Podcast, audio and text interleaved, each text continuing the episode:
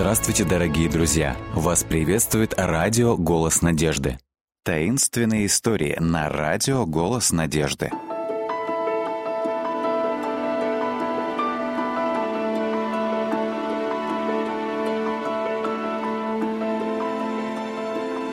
Морской змей Змеи в нашем озере? Ерунда! Отец Дага фыркнул и вернулся к своей работе. Он конопатил днище перевернутой лодки. «Но папа!» – настаивал 15-летний Даг. «Я видел людей, выходивших из воды, и они были сильно напуганы. Они не сочиняли и не были пьяны. Они все видели одно и то же – большую уродливую голову. А за ней тянулось волнистое тело. Змей плавал далеко в озере. Они наблюдали, как он закатил глаза и уплыл, как будто ему было страшно. И еще был другой парень в лодке, который видел его. Ему показалось, что это существо было не меньше трех метров длиной, а другие говорили, что все шесть. «Дай мне эту коробку винтов из ящика под веслами, пожалуйста, а потом отправляйся купаться. Люди могут видеть что угодно на этом большом озере. У страха глаза велики». После купания Даг и его друг Дон лежали на горячих камнях вдоль берега и восхищались горными вершинами континентального раздела, сгрудившимися у подножия озера. Затем они начали планировать охоту на морского змея.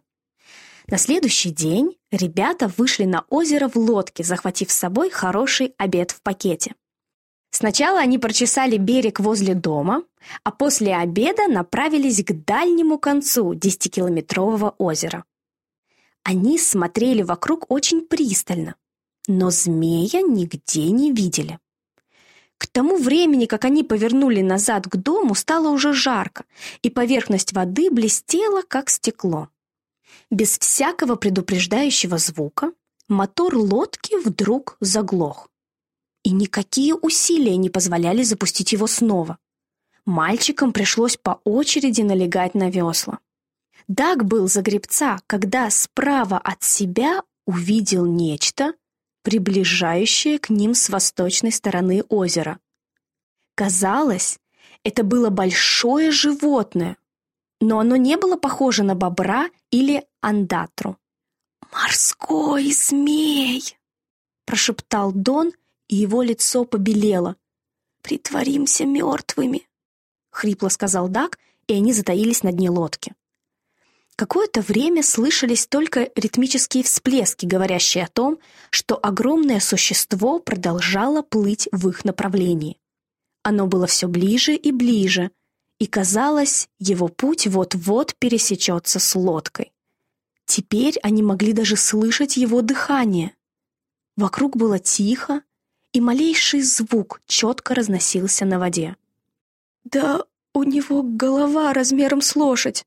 Слабым от ужаса голосом сказал Дон. «А длинный какой! Там все десять метров! Хоть бы не закрутился вокруг лодки!» У него стучали зубы. «Тссс! Может, он подумает, что это бревно?» «Интересно, у него есть нюх?» Даг снова осторожно выглянул наружу. «Приближается! Не шевелись!» У Дага почти одеревенели руки и ноги от испуга, и он с трудом сумел придвинуться к месту, откуда можно было смотреть в глазок позади уключены. Тварь действительно имела уродливую длинную голову.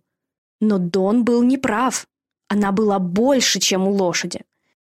И тут Даг вспомнил, где он видел такую голову раньше.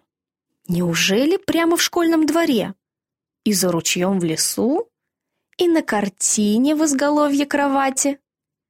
Это была похожая морда, но без рогов.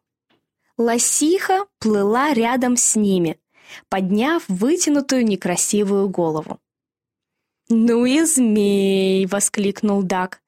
Дон поднялся с дна лодки и тоже начал шуметь, в то время как животное закатило глаза, фыркнуло и быстро устремилось вперед, скоро достигнув скалистого берега и скрывшись в лесу. «Просто лосиха! Она плавает через озеро!» «Тайна решена!» Даг был очень горд собой. «Да», — лукаво продолжил Дон, — «надеюсь, что эта змея не обовьется вокруг нашей лодки». Оба рассмеялись. И еще я надеюсь, что мне не придется никому рассказывать, как мы тут умирали от страха», — закончил Дон. Мать Дага выглядела задумчивой, когда услышала рассказ мальчиков. «Вы, кажется, разгадали и мою загадку тоже. Помните, мой отец был здесь два года назад? Он сказал мне, что в один прекрасный день плыл на лодке вместе с детьми друзей. И вдруг морское чудище появилось из ниоткуда и плыло полукругом возле них. Они натерпелись такого страху. Несомненно, это тоже была лосиха, переправлявшаяся по воде из одной точки леса в другую. Или, в принципе, это мог быть лось после того, как он сбросил свои рога. «Да», — согласился ее муж, — «лоси легко могут плавать на большие расстояния, и они, конечно, не красавцы. А горб на спине может показаться первым витком волнистого тела. Остальное — рябь волн и воображение».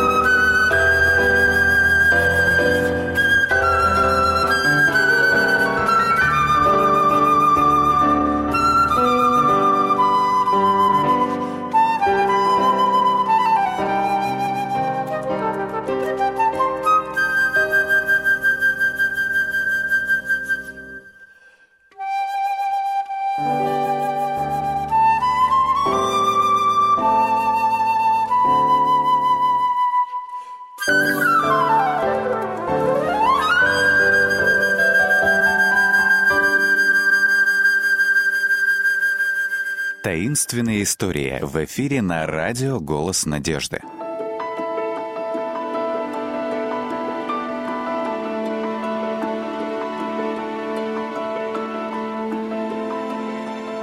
Злодей на лестнице «Вы, мальчики, пока позаботьтесь о доме», Папа улыбнулся Джону и Ролану, сидя на козлах фургона с вожжами в руках.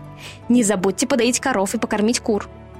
«И почитать урок субботней школы, прежде чем лечь в постель», добавила мама со своего места рядом с папой. «Я оставила немного свежевыпеченного хлеба и масла в кладовой. Вам поужинать.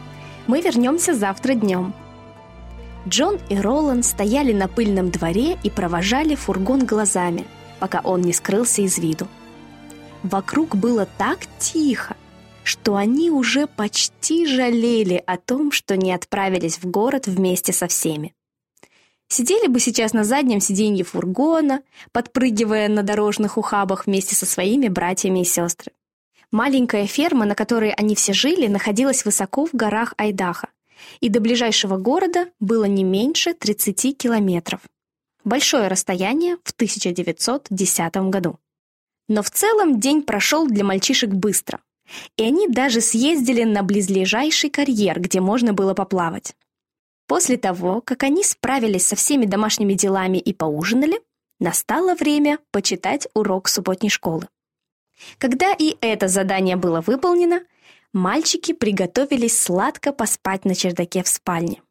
Прежде чем забраться в большую двухспальную кровать, они опустились на колени, чтобы совершить вечернюю молитву. Роланд взглянул на пустые постели, обычно занятые их братьями. «Как ты думаешь, мама, папа и все остальные уже добрались до города? Все в порядке?» «Ну, конечно! Они, вероятно, уже к четырем часам были там!» Джон повернулся на бок, и вскоре послышалось его сонное сопение. Роланд тоже постепенно погружался в дремоту. «Бен!» Роланд выпрямился и схватил руку Джона. «Бен!» «Бабах!» Джон тоже сел на постели. «Что это было?» «Я не знаю», — прошептал Роланд дрожащим голосом. «Может быть, внизу грабитель?» Звуки продолжались. «Я думал, грабители стараются не поднимать шума». Джон проглотил комок в горле. Кажется, шум исходит из кухни. Кто-то гремел и тяжело передвигался по дому. Внимательно прислушиваясь к шуму, Роланд сказал. «Нет, это не может быть вор. Может быть, корова вышла из сарая и захотела спать в доме?» «С какой стати корова захочет спать в доме? Нам лучше спуститься и посмотреть». Даже сейчас, когда Роланд предполагал это, он уже знал, что на самом деле совсем не хотел выходить из комнаты. «Хорошо», — пробормотал Джон. «Я буду идти прямо за тобой. Не сомневайся». Именно тогда они услышали шум на лестнице. Ребята посмотрели друг на друга, побелев от страха. «О, нет!» Сначала они услышали что-то вроде хрюканья и какое-то тяжелое дыхание. Потом был зловещий скрип, словно неизвестный злоумышленник сделал шаг вверх по лестнице. «Я зажгу лампу», Натреснутым от напряжения голосом сказал Ролан. «Может быть, это его остановит?» Мальчики подкрались к краю лестницы с лампой в руках. То, что они увидели, заставило их сердце бешено колотиться в груди. Огромный бурый медведь ввалился на площадку перед лестницей внизу. Его морда поднялась к свету, и он зарычал, показывая страшные желтые клыки. Мальчики отпрянули от лестницы назад в комнату — «Что же нам делать?» — ахнул Джон. «У нас нет никакого оружия!» Роланд пытался соображать быстро. Тем более, что было слышно, как медведь поднялся еще на одну ступень выше и снова зарычал. «Я знаю», — сказал он. «Наша обувь! Давай бросать свою обувь сверху на медведя! Может быть, это прогонит его?» Мальчики тихо подползли к лестнице, оба волоча свои тяжелые ботинки. Первая попытка Ролана задела лохматое плечо зверя. Джон оказался более метким. Его ботинок отскочил от лба медведя. Это не произвело ожидаемого эффекта. Напротив, разгневанное животное сделало еще один угрожающий шаг вперед. Роланд швырнул еще один ботинок, но в спешке он не прицелился тщательно, так что тот пролетел над головой медведя и наткнулся на стену. Джон тоже метнул свой последний ботинок, но шнурки успели обвиться вокруг запястья, и бросок не достиг цели. Получился сильный недолет. Не обращая внимания на эту бомбардировку, медведь продолжал громыхать вверх. Джон схватил Ролана за плечо. «Есть только одна вещь, которая может нас спасти. Давай помолимся». Они упали на колени тут же в верхней части лестницы. «О, Господи!» — выдохнул Джон. «Этот медведь съест нас. Пожалуйста, избавь нас от этой опасности». Между тем медведь на время остановился в своем продвижении вверх по лестнице. Теперь Ролан начал молиться. «Господи, пошли своих ангелов, чтобы бороться с этим медведем. Пожалуйста. Пришли их быстро. Аминь». Дети продолжали лежать на полу, глядя сверху на медведя. Словно во сне они наблюдали, как он попытался сделать еще один шаг к ним. Но его ноги, казалось, парализовало. Разъяренный зверь словно бы столкнулся с невидимой стеной. В расстройстве он сильно ударил воздух лапой. Вдруг, как будто кто-то толкнул его изо всех сил. Медведь, шатаясь, попятился назад, а потом и вовсе упал навзничь, скатился вниз и грохнулся на пол. Внизу он вскочил и, визжа, побежал из дома дальше по дороге, как будто кто-то преследовал его. Джон и Ролан не могли перевести дыхание. И неудивительно. «Благодарю тебя, Боже!» — прошептал Джон в восторге. Ролан повернулся и посмотрел на брата с удивлением в глазах. «Я никогда не видел ничего подобного. Я думаю, что это Бог послал ангела, который выгнал медведя из нашего дома». «Согласен», — сказал Джон. «Нам лучше пойти вниз и проверить, что косолапый там натворил». Оба мальчика спустились по лестнице. Ролан впереди, с масляной лампой в руках, за ним Джон. Войдя в кухню, они буквально застонали от представшего перед ними зрелища. «Да это катастрофа!» — вырвалось у Джона. Банки с медом и консервированными фруктами валялись, разбитые по всему полу, смешиваясь с галлонами молока, огромными кусками сливочного масла и мукой, просыпавшейся из разорванного мешка. Ролан усмехнулся. Если бы можно было превратить эту комнату в духовку, то мы могли бы испечь самый большой торт в мире. «Давай пойдем спать», — сказал Джон. «Мы можем убрать все утром». Перед возвращением на чердак Джон забаррикадировал дверь деревянной доской, чтобы никаких нежелательных посетителей в доме в эту ночь больше не появилось. Когда им, наконец, удалось спокойно улечься в постель, мальчики еще раз поблагодарили Бога за помощь его ангелов. На следующий день Джон и Ролан, закончив свои утренние хлопоты на ферме, отправились приводить в порядок липкую от меда и сиропа в кухню. Они все еще мыли и чистили ее, когда из города возвратились их родители. После того, как ребята поведали им о своих приключениях, Мама и папа крепко обняли их и прижали к себе. Папа торжественно проговорил. «Мы так многим обязаны Богу, только Он мог остановить мохнатого злодея на лестнице».